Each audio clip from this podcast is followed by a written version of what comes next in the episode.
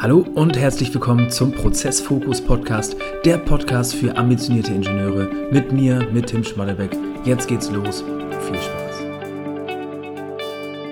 Ja, herzlich willkommen zu dieser Podcast-Folge. Du hast es im Titel schon gelesen: Gewagte äh, Corona-Challenge. Äh, Corona da ähm, werde ich definitiv drauf eingehen ähm, und gegen Ende der Folge das Ganze mal ähm, lüften, quasi, was es damit auf sich hat, dir ein bisschen berichten. Wenn du es nicht schon gesehen hast, auf LinkedIn habe ich dazu schon einen Post gemacht. Ähm, aber du kannst gespannt sein. Äh, gegen Ende werde ich mal dir berichten, was das Ganze auf sich hat. Also, Corona äh, als präsent. Ich denke, es gibt mittlerweile kaum andere, ein anderes Thema, was irgendwie, oder generell ist klar, das ist das Thema, was am meisten besprochen wird. Ich möchte tatsächlich äh, das Ganze heute mal aus einer ganz anderen Perspektive beleuchten und dir ein paar Dinge mit auf den Weg geben, ähm, wie du das Ganze als Chance für dich nutzen kannst und einfach mal einen anderen Blickwinkel dir ähm, da ja, mit an die Hand geben. Und der erste Punkt, ähm, ich habe auch in diesem Podcast schon mal darüber gesprochen, aber das passt perfekt wirklich hier in dieses Thema, ähm, das, das Paradebeispiel dafür. Und zwar, das ist der Circle of Influence. Ich weiß nicht, ob du das Konzept kennst. Es kommt aus dem Buch Sieben Wege zur Effektivität von Stephen äh, Covey oder Stephen Covey. Ähm, und ich, ich kann das kurz beleuchten. Also es geht letzten Endes darum, ähm, den Fokus darauf zu legen, was du wirklich beeinflussen kannst. Und es ist jetzt gerade die Situation, ist das Paradebeispiel, dass die Leute nicht nur ihren Fokus darauf legen oder gerade nicht den Fokus darauf legen, was sie selber wirklich machen können, sondern eben auf äh, die Dinge, die irgendwie im Umfeld passieren, die sie aber gar nicht beeinflussen können. Und äh, du kannst es gerne mal googeln, das Thema äh, Circle of Influence, da ist auch ein Schaubild. Und zwar sind das zwei Kreise, die ineinander liegen. Ein großer Kreis und ein kleinerer Kreis, der in dem großen drin liegt. Und der große Kreis äh, bedeutet eben, das ist so der, dein, dein Interessenbereich. Also alle Themen, die irgendwie dich auch betreffen oder auch nicht betreffen, die dich vielleicht interessieren. Ähm, zum Beispiel, was irgendwie in Italien gerade passiert mit dem Coronavirus etc. Ähm, das ist alles irgendwie so dein Interessenbereich. Und der kleinere Bereich, ein kleinerer Kreis innerhalb von dem ist eben dein Einflussbereich. Also Dinge, die du wirklich tagtäglich tun kannst, ähm, um dein Umfeld, dich etc., dein, dein, also deinen Einfluss äh, oder dein, deine, deine Möglichkeiten zu beeinflussen. Und das ist wirklich das, äh, ich erkenne gerade oder ich, sehe das bei ganz vielen Leuten, dass die sich nicht auf ihren Einflussbereich fokussieren, sondern tatsächlich auf den Interessenbereich und sich dadurch vielleicht auch verrückt machen. Das heißt, ganz, ganz viele Leute, die irgendwie dauerhaft, also ich habe mich da auch selber erwischt, mal in die Newsticker reinschauen oder gerade viele Medien und äh, teilweise auch widersprüchliche Nachrichten äh, konsumieren etc. Das ist alles wirklich sind Themen, die die, die Folge sind, ähm, wenn du dich auf, den, auf deinen Interessenbereich fokussierst und nicht auf deinen Einflussbereich. Und ähm, also wirklich die Frage, wie kannst du die Zeit bestmöglich nutzen? Was kannst du tun, wenn du zum Beispiel im Homeoffice sitzt oder wie gesagt kein, nicht mehr zum Fußball gehen kannst oder andere Aktivitäten nicht mehr machen kannst, weil das gesperrt ist? Also da den Fokus auf deinen Einflussbereich zu legen, schau, schau dir unbedingt nochmal das Thema Circle of Influence an. Ähm, ein Modell, was jetzt gerade wirklich ähm, ja, perfekt passt. Und äh, um das ganze Thema Medien und Nachrichten, Newsticker etc.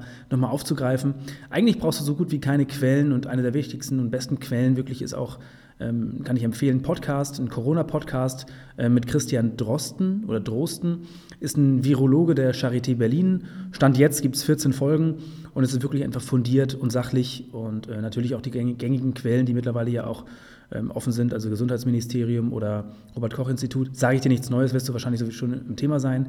Hör mal in den Podcast rein, wenn es dich wirklich brennend interessiert. Ansonsten kann ich dir mit an, äh, an die Hand geben.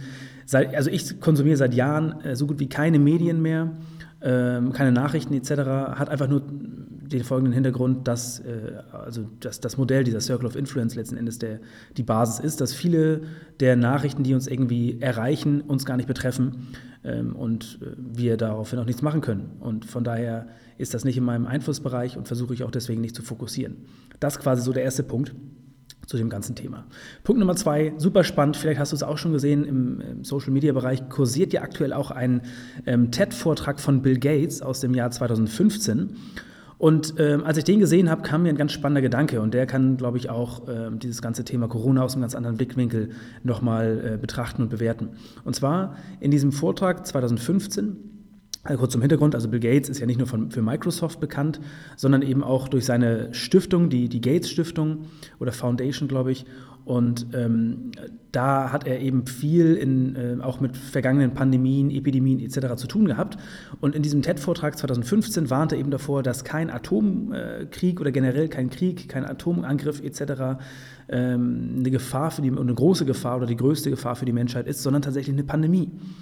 Und ähm, er hat es am Beispiel von Ebola ähm, da beschrieben, weil er da auch involviert war. Und das äh, Spannende ist, er sagt letzten Endes, es gibt zwei Kriterien, die eine Pandemie sehr, sehr kritisch machen. Punkt Nummer eins ist die Übertragbarkeit. Ähm, umso leichter sie übertragbar ist, zum Beispiel über die Luft, eben ganz einfach, ähm, umso kritischer. Und das zweite eben Tödlichkeitsgefahr. Also wie, wie ähm, gefährlich ist der Virus wirklich. Und wenn beide Kriterien quasi voll erfüllt sind, haben wir, laufen wir wirklich Gefahr, mehrere zehn, äh, mehrere Dutzende, mehrere hunderte Millionen Tote weltweit zu haben. Und seine Kernaussage ist letzten Endes nur 2015, wir sind für diesen Fall nicht vorbereitet. Das heißt, unsere Sicherheitssysteme etc. Ähm, werden nicht so ernst genommen, wie sie ernst genommen werden müssten, weil es tatsächlich eine große Gefahr ist. Wie gesagt, jetzt kursiert das Ganze in den Medien, weil wir eben eine Pandemie haben und für viele das äh, wirklich ein unvorstellbares Szenario ist jetzt eingetroffen ist, was wie gesagt vorher unvorstellbar war.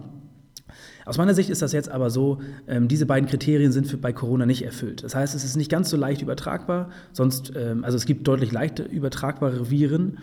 Ähm, und Punkt Nummer zwei, er ist nicht wirklich tödlich. Das heißt, die Sterblichkeitsgrade ist sehr, sehr gering und nur die Risikogruppe ist betroffen.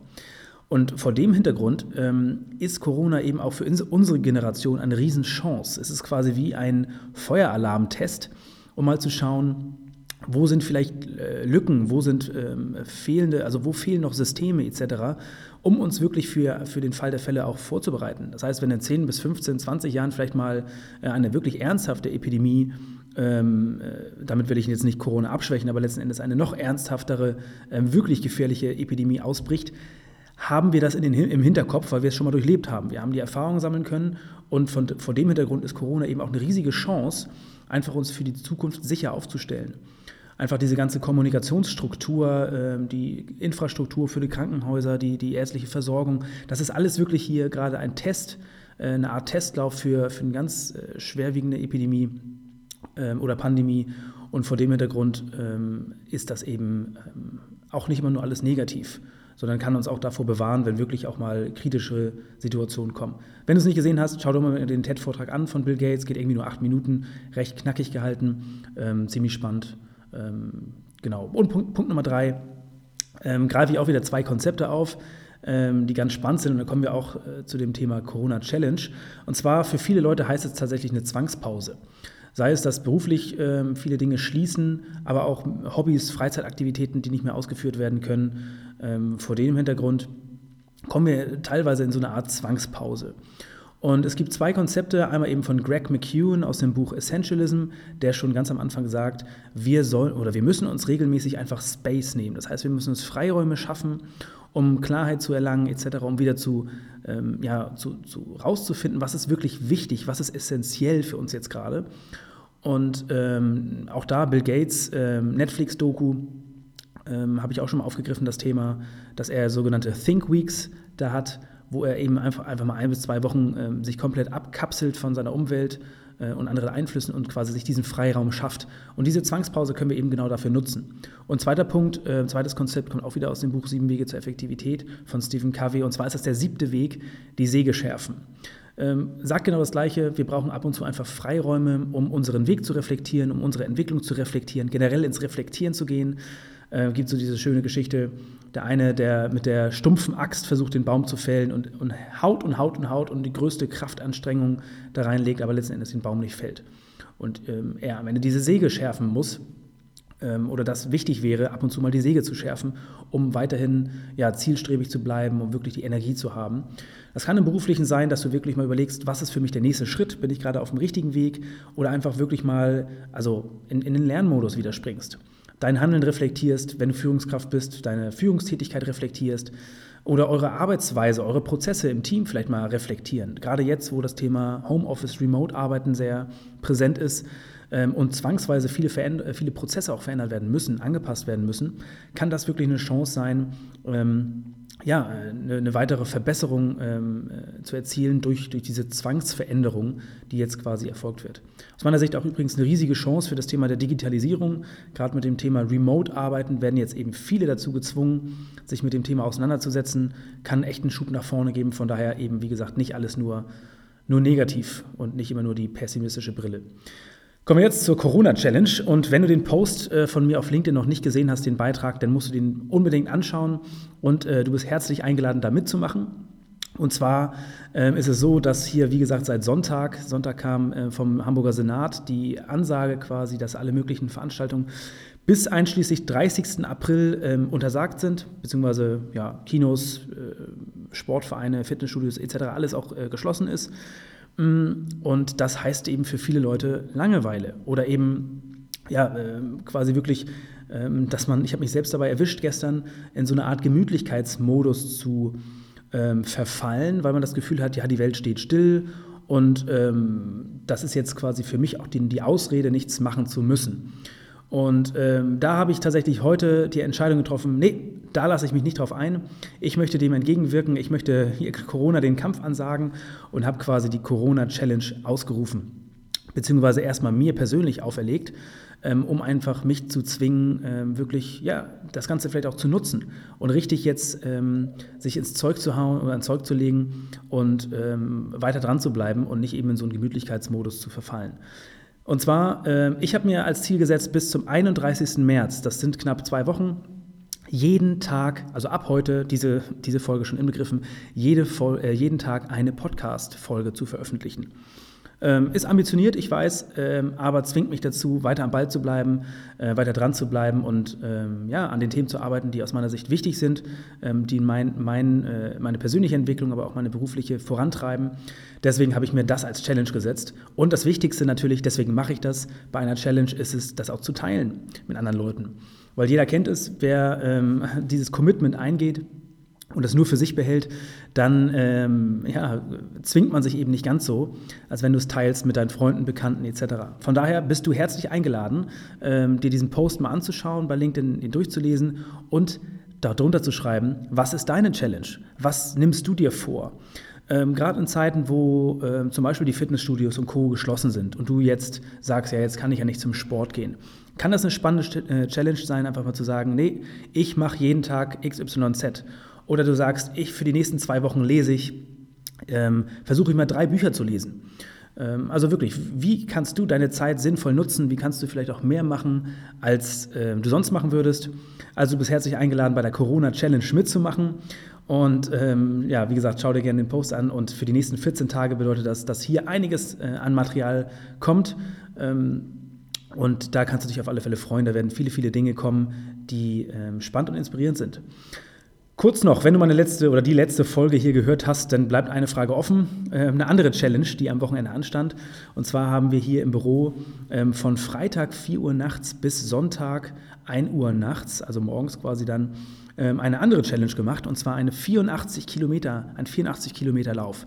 Und da werde ich dann morgen noch mal ein bisschen mehr darüber berichten. So viel äh, sei gesagt. Ich bin heil, ich bin hier, ähm, ich habe es überlebt und einige unglaublich tolle Learnings draus gezogen. Das, ähm, da ich jetzt aber die nächsten 14 Tage hier eine andere Challenge habe, werde ich mir das für morgen aufsparen und dir morgen mal ein bisschen mehr zu dieser Challenge erzählen. Da kannst du auf alle Fälle gespannt sein. Ähm, freue mich, wenn du wieder reinschaltest äh, und zuhörst ähm, zur morgigen Podcast-Folge. Das soll es für diese Folge gewesen sein. Nicht vergessen, beim LinkedIn-Beitrag mal vorbeizuschauen, deine Challenge zu, äh, zu teilen und mitzumachen. Ähm, wie gesagt, das soll es gewesen sein. Liebe Grüße, dein Tim. Freut mich, dass du mit dabei warst. Ich hoffe, du konntest wieder einige Impulse aus dieser Folge für dich mitnehmen. Wenn du glaubst, dass dieser Podcast auch für andere interessant sein könnte, dann teile ihn gern mit deinen Freunden, Bekannten oder Arbeitskollegen. Wenn du ansonsten Feedback, Ideen oder Fragen hast, dann sende mir gerne eine E-Mail an tim.prozessfokus.de oder schreib mir einfach auf LinkedIn. Ich freue mich auf jeden Fall von dir zu hören. Mehr über mich und meine Arbeit findest du unter www.prozessfokus.de. Ansonsten freue ich mich, wenn du wieder vorbeischaust. Bis zum nächsten Mal. Liebe Grüße.